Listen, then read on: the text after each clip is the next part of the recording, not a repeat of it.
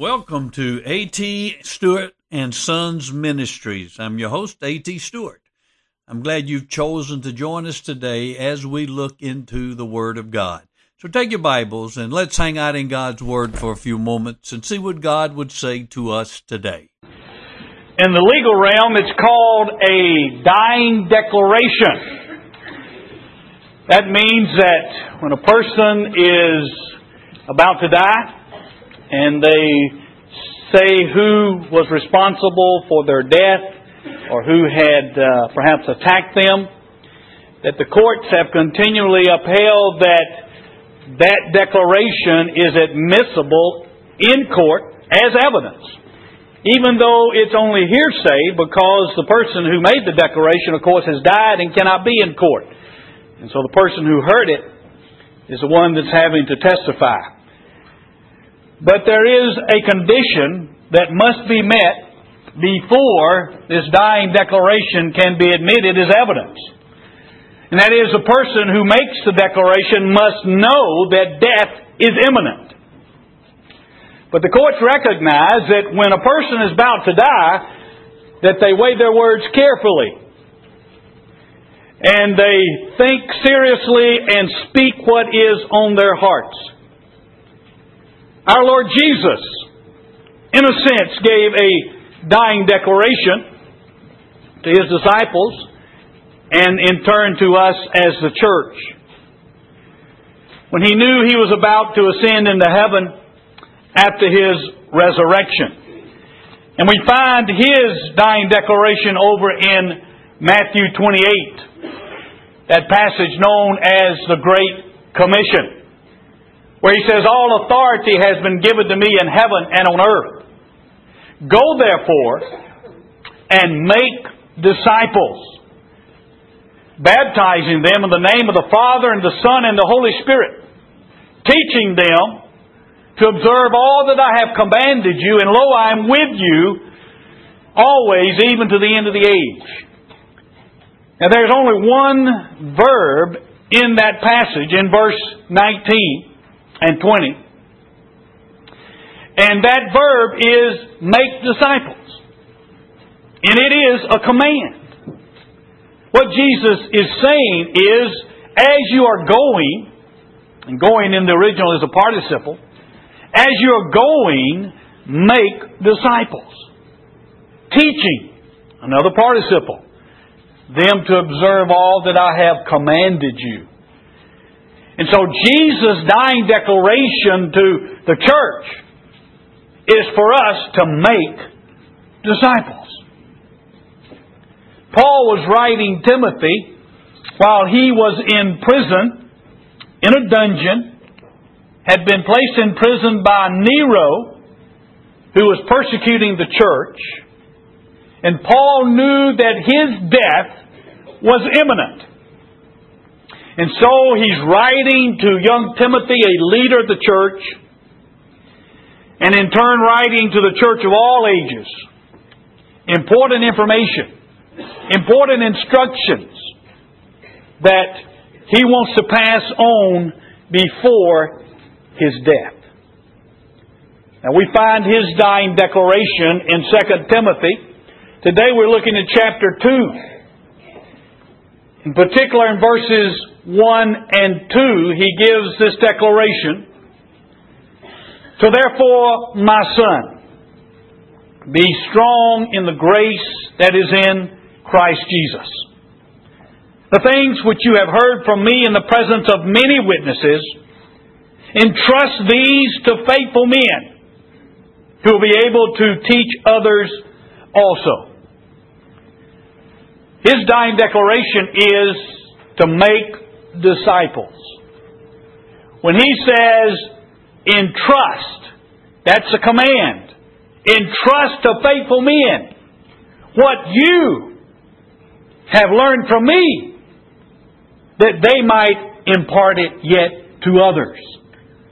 That's disciple making. Now he says, Timothy, a key is to realize your strength is in the grace of the Lord Jesus. And everything that is said today, it must be clothed in that strength that is only found in the grace, the enabling power of the Lord Jesus. We cannot make disciples in our own strength. We must have the grace of God, and we do have it. Now, the Bible nowhere commands you to make Christians. Nowhere. You won't find it anywhere where God says make Christians. And the reason is, you and I cannot make Christians. You cannot save anybody. I cannot save anybody. We cannot force anybody to be saved. That is a work of a gracious God. But what we are called to do, and what we can do, is make disciples. That's a responsibility we have. It was Jesus' dying declaration. It was Paul's dying declaration. We are to be disciple makers. If we're going to be disciple makers, though, there are three essential qualities that we must have. In our passage today, Paul takes three images. And these three essential qualities, each are found in one of these images. He gives, first of all, the soldier. Then he gives the athlete. And then he gives the farmer. In each of those images, there is an essential quality that you and I must have if we are going to follow our Lord's command and be disciple makers. Look beginning in verse three of Second Timothy chapter two. Suffer hardship with me as a good soldier of Christ Jesus.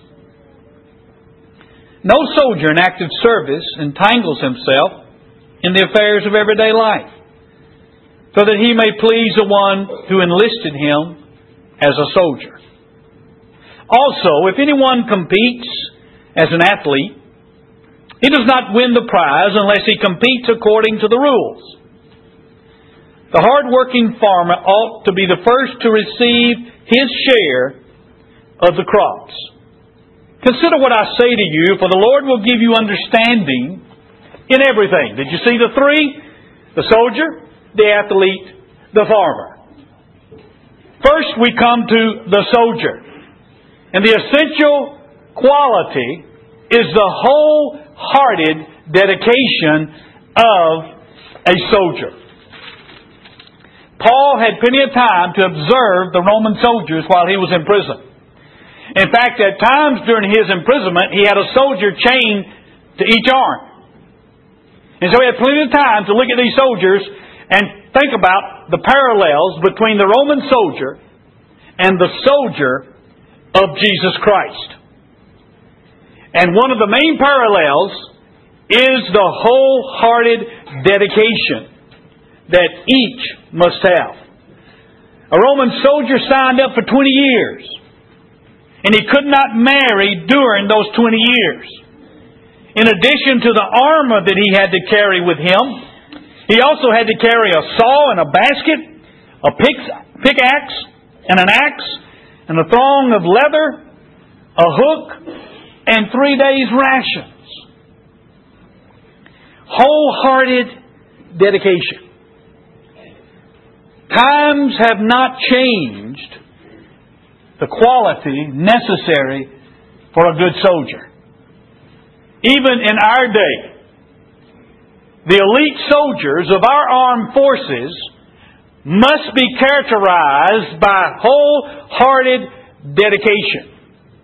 The picture you see before you is of a Navy SEAL, one of the elite forces of our armed forces. Now, if you're going to be a Navy SEAL, you've got to have wholehearted dedication. There's no room to be lackadaisical or to be nonchalant. A soldier expects hardships and suffering. A soldier expects, when he is involved in war, to go with few hot meals, to take few baths, if any, to have to sleep either in tents or out in the open, exposed to extremes in the weather. There's constant possibility of death. There's a strictly regimented life. There is unquestioned submission to his authorities. But a good soldier is willing to endure such sufferings and hardships because of his wholehearted dedication. You and I, as good soldiers of Jesus Christ, must be willing to suffer hardships as we serve and as we make disciples. Paul tells Timothy to suffer hardships with him as a good soldier of the Lord Jesus Christ. Expect to suffer, he said, and persevere through it. Don't be a deserter like Hermogenes and Phagellus were, as he spoke about in the last part of the previous chapter. These had deserted. They had left Paul and they had left the faith. And Paul said, don't you be that way. As my old football coach used to say, when the going gets tough, the tough get going. A wholehearted, dedicated soldier just gets going when things get tough. That's when his true mettle comes out. As you and I are called to be disciple makers, I can tell you, it's not going to be convenient to be a disciple maker. It's not going to be convenient for you to be a disciple or for you to make disciples. When it comes to family devotions, when it comes to discipling your children or your wife, it's not going to be convenient. I cannot tell you how many times through the years when it has come time for me to have a time of instruction with my children, how inconvenient it was. How I had a thousand other things that I needed to do, good things, and it wasn't convenient. In fact, I don't know if I ever found a convenient time. We're so busy. We all have such demands upon us that convenience is a luxury, isn't it? So, if you're going to be a disciple maker, and you are to be because God commands it, expect it not to be convenient. Expect to have to endure difficulties and hardships. I cannot count how many times when I've said to my kids, okay kids, it's time to have our devotion. Oh, Daddy, now I'm so, I got homework to do and, and I'm doing... You know, I hear parents say to me, well, you know, I want to have devotions with my kids, but they don't want to. Join the club. When you stand before God, dads, and He says to you, why didn't you have devotion times with your kids? And you say, well, they didn't want to. That's not going to wash. Now, I don't want to sometimes either. But as a soldier, we don't do what we want to do. We do what we're called to do. How many of those soldiers that stormed the beaches at Normandy wanted to be there storming those beaches? I mean, I can't imagine what you would be thinking and feeling as you were in that boat headed toward the beach, knowing that enemy fire was going to be fierce. Knowing that the probability that you would die in the next five minutes would be very high. What would you be thinking? What would you be feeling? Would your legs feel like, like lead? Thinking, man, when that door comes down and I hit, hit that beach, there may be a bullet waiting for me. But they move forward because of wholehearted dedication. So you and I must be willing to suffer hardships as a disciple maker. Secondly, we must make disciple making a priority in our lives. A good soldier is a soldier through and through. The Roman soldier could not engage in agriculture, trade, or manufacturing. He had the only soldier. A good soldier eats, sleeps, and drinks soldiering. Man, that is his life. That is his first love. He would not think of becoming entangled in the things of everyday living. Paul says in verse four, no soldier in active service entangles himself in the affairs of everyday life, so that he may please the one who enlisted him as a soldier. Imagine the commanding officer coming to the Navy SEAL and saying to him, we've gotten orders, we will ship out in twelve hours. He says to his commanding officer, uh, we've got a problem. I got tickets to the football game for Saturday. I can't go. The Army recognizes the importance of freeing up soldiers from being entangled with everyday living. That's why they provide everything they need. They provide housing. They provide medical care. They provide food. A soldier doesn't have to be concerned about anything except being a soldier and doing what a soldier does. The Army takes care of all the rest, because they know if he is entangled in all the other affairs of everyday living, it's going to split his focus, and he'll not be able to have the wholehearted dedication necessary to be a successful soldier. And as a soldier of Jesus Christ, we are to have a heart that is sold out to Him. He is to be our first love. Disciple making is to be our priority. And any daily living responsibilities that entangle us must be removed. You see that word entangle? It means to, to weave, to braid. You know, we, we have the same concept in our day. Getting wrapped up. We say, well, you know, I'm just too wrapped up right now. I'm too tied up right now. Same word. Entangle. I'm too entangled right now. I'm just wrapped up in work so much, I, I just don't have time to be a disciple maker. Now, we all have responsibilities every day that we must fulfill as a part of living. But when it becomes a problem is when we get wrapped up, when we get tied up in these responsibilities to such an extent that we cannot fulfill our call as a soldier of Jesus Christ to make disciples. As a soldier of Jesus Christ, I must ask myself, what has my commander-in-chief called me to do? What orders has he given me?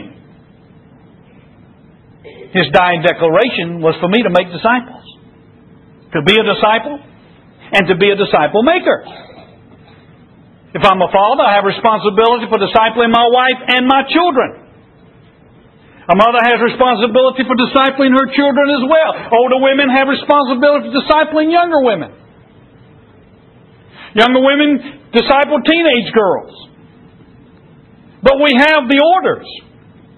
I must not be so involved in daily activities of living that I am not allowing myself to fulfill my God-given responsibilities, His orders. I must not allow these living responsibilities to so cloud my vision or capture my heart that I cannot fulfill my responsibilities.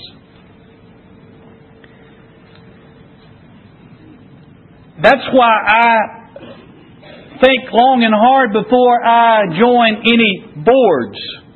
I'm the member of two boards, Cumberland Christian Academy and Cobb Pregnancy Services. But I only joined those two after much thought and prayer, because I did not want them to entangle me so that I could not fulfill my responsibility as a disciple maker. About twenty years ago, a wise man came up to me and he said, you know, you got four daughters. That means you're going to have four weddings you're going to have to pay for. You better start saving up. If you've got daughters, that was wise advice. So I started looking into uh, saving up, and, and I was introduced to mutual funds. And so I said, well, that, I guess that'd be a good thing to do. And so I invested a meager amount, but for me it was it was a, a, an amount into mutual funds. Well, You know what I noticed I was doing? Every day, I'd open up the newspaper, I'd go back to the business section, I'd go back to where the funds were, I'd locate my fund, and I'd see what it did that day. Did it go up or did it go down? Man, do I need to move it? Do I need to put it in another fund? And I noticed that before I'd even have my quiet time, I was picking up the newspaper and wanted to see what my mutual fund was doing. God convicted me. He said, you're not to entangle yourself in the affairs of the world so that it hinders you from fulfilling your responsibility in the kingdom. So I quit looking at the newspaper. I said, God, it's yours. You have to take care of it. I'm the oldest person in my doctor of ministry class. Some of the guys are young enough to be my kids. I'm older than my professors. There's only one professor, and he's just a year older than I am. That's older than me. Now, you know why I waited so long to go back to school? Because with six kids and a wife to disciple and church people to disciple, I couldn't do it without getting entangled. It was not until my youngest were fifteen that Terry and I felt liberty for me to go back. We must not and allow the living responsibilities of life to so tie us up, so bind us that we cannot fulfill our responsibility to be disciple makers. Men, be careful that your hobbies don't tie you up. We must have that wholehearted dedication of a soldier. Secondly, we must have the rule-keeping obedience of an athlete. Verse five, also, if anyone competes as an athlete, he does not win the prize unless he competes according to the rules. Paul, no doubt, had the athlete of the Isthmus Games, the forerunner of the Olympic Games, in mind. How they would pull away and, and rigorously train for eight to ten months before the contest. But you know, each contest has its rules. In high school, I did a little discus throwing. And the key word is little. Discus throwing. But I remember the first day, the coach said, I want you to throw the discus. And he handed me this discus. And he walked me over to a circle that had been limed off. He said, there's one rule you've got to remember. You've got to stay in that circle. If you get out of the circle, I don't care how far you throw the discus, it won't count. The rule is, you've got to stay in that circle. You can throw it any way you want to throw it. You can throw it over your head, you can throw it between your legs. You just can't get outside that circle. That's the rule. Well, you know as well as I do, every game has its rules. And when people violate those rules, they get penalized. And not only penalized, but they may get disqualified. You see, the rule says the runner starts on the line. He cannot start one half an inch in front of the line. You see, when it comes to rule keeping, that's no place to be creative. You know, I couldn't say, well, you know, I won't get in front of the front line of the circle, but what if I start off behind the back line? Maybe that'd be okay. Can't be creative. It's no place to be selective in deciding which rules you're going to obey. It's not even a place to be interpretive. Well, I'll in- I interpret the rule this way. If an athlete is going to compete successfully, he must obey the rules. No matter how brilliant he is, he will never be crowned if he doesn't compete according to the rules. Jesse Owens competed in the nineteen thirty-six Olympics that were held in Germany. He accomplished a feat by himself that shook the world. You see, this was the time that Hitler was coming to power in Nazi Germany. And as I said, the games were being held in Germany. You know, one of the main tenets of Nazism is what's known as Aryan supremacy. That the Aryan race, those of fair skin, light hair, are supreme to all others.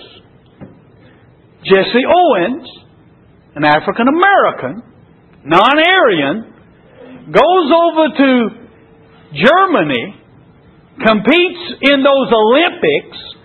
He wins a gold medal in the hundred meter. He wins a gold medal in the two hundred meter. He wins a gold medal in the long jump. And he wins a fourth gold medal in the one, four by one hundred relay race. And one day, Jesse Owens debunked the myth of Aryan supremacy. Now, you can be certain that if he had not kept the rules, every one of the rules, Hitler would have found a way to have him disqualified. But he competed according to the rules. He knew how important the rules were. You see, the danger is that in our wholehearted dedication to serve God, that we might get outside the rules. In my service to be a disciple maker, I might get outside the rules because I'm so dedicated to do it. And so Paul says, oh no. No matter how dedicated the athlete is, he must compete according to the rules. The rules that you and I have in our disciple making is the Word of God. We must not go outside the perimeters of Scripture. There have been those who thought they could. You remember Uzzah? You remember David was bringing the Ark of the Covenant back to Jerusalem. It had been in this farmer's house. And they were carrying it on an ox cart. And the ox cart hit a rut. And it dipped. And the Ark of the Covenant started sliding off. And Uzzah was standing next to it.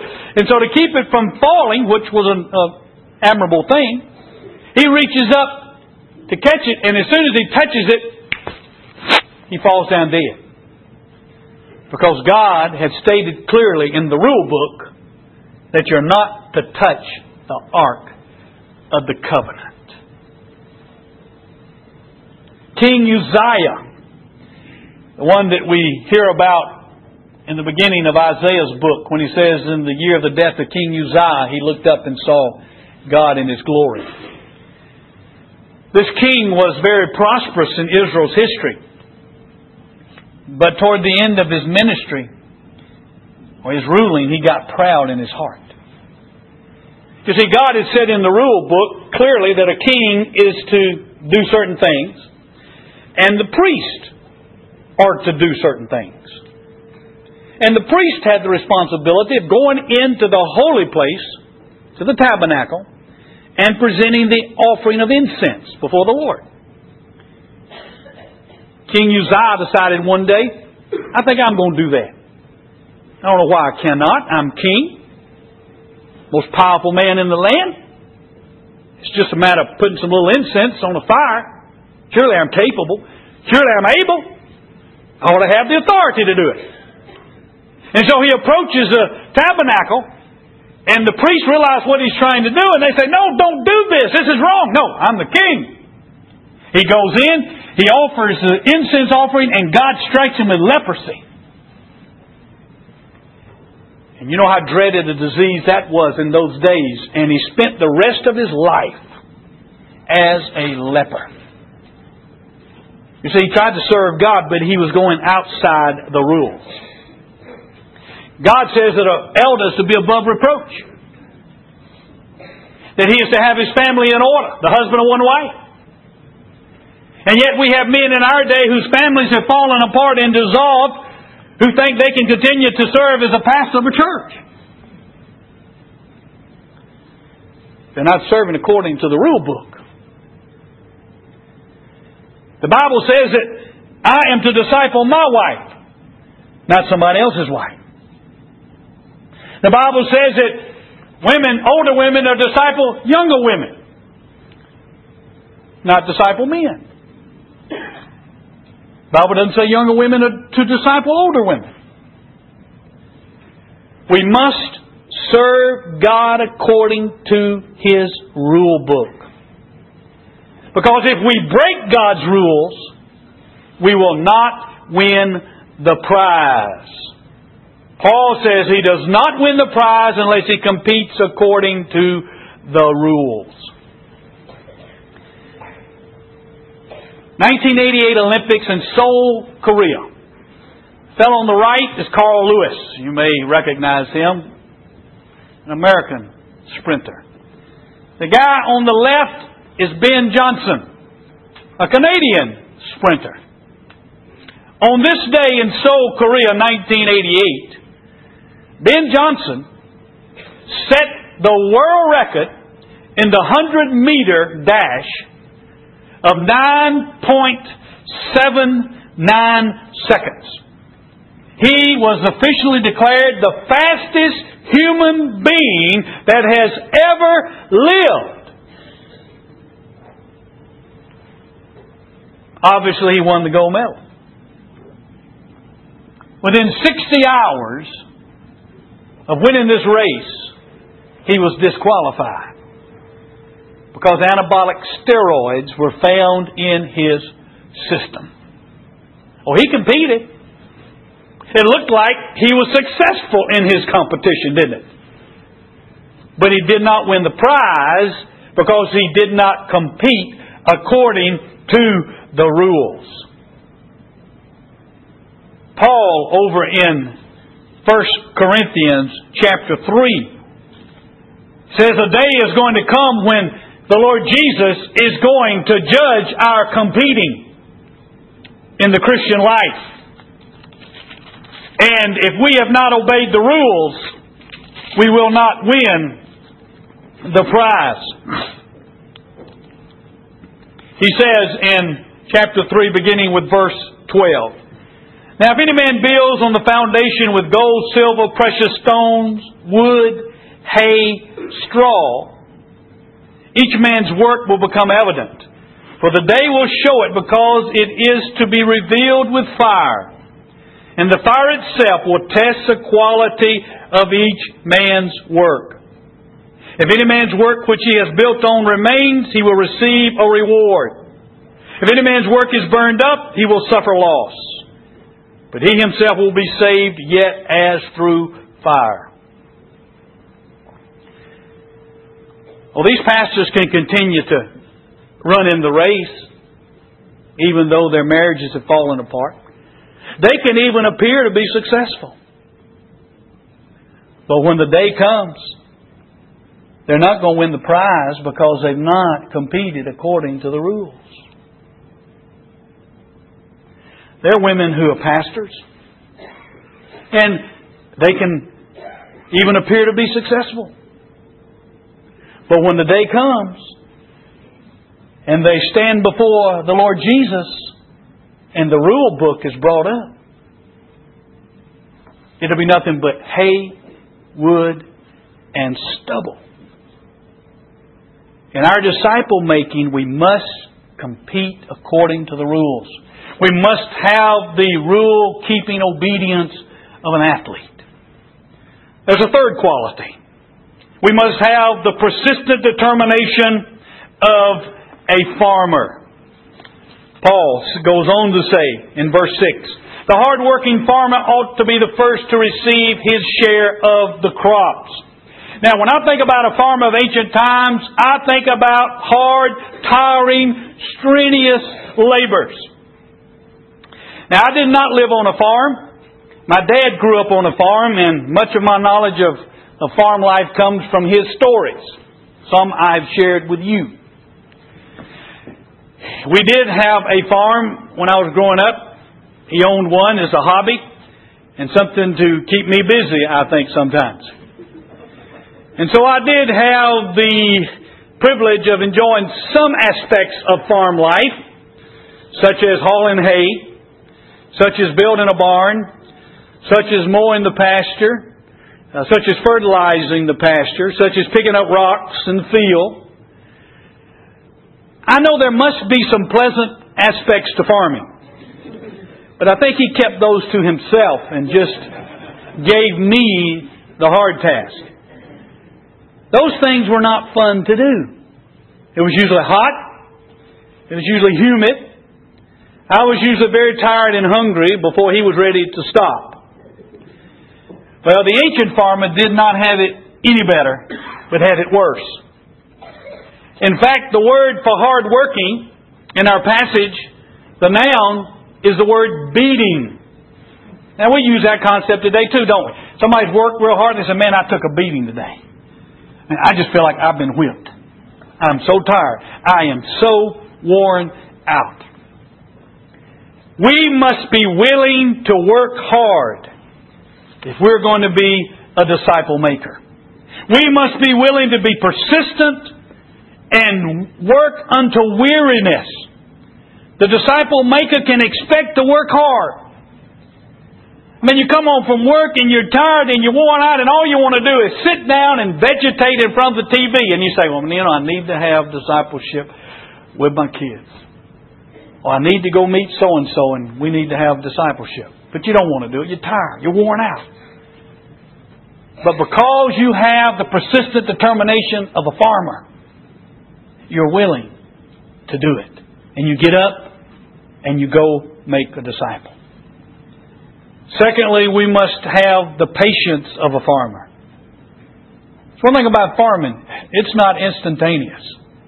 You plant the crop and you wait and you work it and you cultivate it and you wait and you wait and finally you may get to enjoy the fruit of it.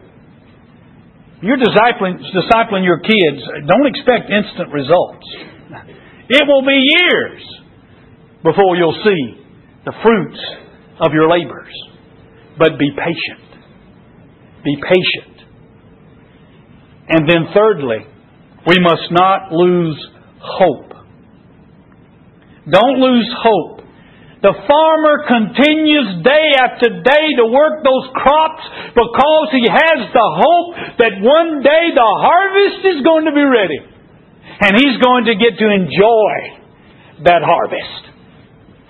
He can probably taste that corn in his mouth as he's working that cornfield, waiting for those crops to come about so he can have that corn. And the Bible says he deserves to enjoy the first fruits. He's worked it. He deserves to enjoy it. Over in Galatians chapter six, Paul says, let us not lose heart in doing good, for in due time we shall reap if we do not grow weary. So if you're going to be a disciple maker, you must have the wholehearted dedication of a soldier. You must have the rule-keeping uh, obedience of an athlete. And you must have the persistent determination of a farmer. All of these qualities are summed up in the life of a missionary by the name of C T Studd. The first picture is C T in his early years, when fame and fortune awaited him. The second picture is C T Studd, the soldier of Jesus Christ. C T Studd was born in England in eighteen sixty. He was the son of a wealthy retired planter who had earned his fortune in India. When C T Studd was sixteen, he was already an accomplished cricket player. By the time he was nineteen, he was captain of the cricket team in his college. At eighteen, he got saved. But he backslid for about six years. And then, after six years, he heard the preaching of D L Moody. And the Lord met him again in a mighty way. And he knew God was calling him to become a missionary. Now by this time, C T Studd had become one of the best cricket players in England. That's comparable to someone who has accomplished a great feat at an early age in a major sport in our land, such as Josh Smith, who is the former teacher in high school, basketball player who went from high school into the N B A. He plays for the Hawks now. He won the slam dunk contest last night. Some of you may have seen it uh, on T N T. He has great fame and fortune awaiting him. C T. Studd stood at just such a gateway, with the world of cricket opening up to him, the greatest sport of the land. But he knew God was calling him to be a missionary. So he gave up that fame. He surrendered to God's call and joined Hudson Taylor in China as a missionary. Now, while he was in China as a missionary, he became twenty-five years of age. This is significant because according to his father's will, he would receive a fortune when he became twenty-five years of age as his inheritance. As he was approaching this age of twenty-five, he was praying what God would have him to do. And he was convinced that God wanted him to give away most of his inheritance. Now, this was not just a foolish whim on his part, but he believed truly that God meant it in His Word when He said, when we give, that it will return to us tenfold. And he believed that we needed to obey what God said. So he gave a large amount of his money to D L Moody, a large amount to George Mueller, who ran the orphanage, and other large amounts to worthy causes. Within months, he found out how much his inheritance was, and when he found that out, he gave away still more. And ended up, he only had three thousand four hundred pounds left of his inheritance. A few months later, he married Priscilla Stewart. Just before their wedding, he presented her the rest of his inheritance as a wedding gift.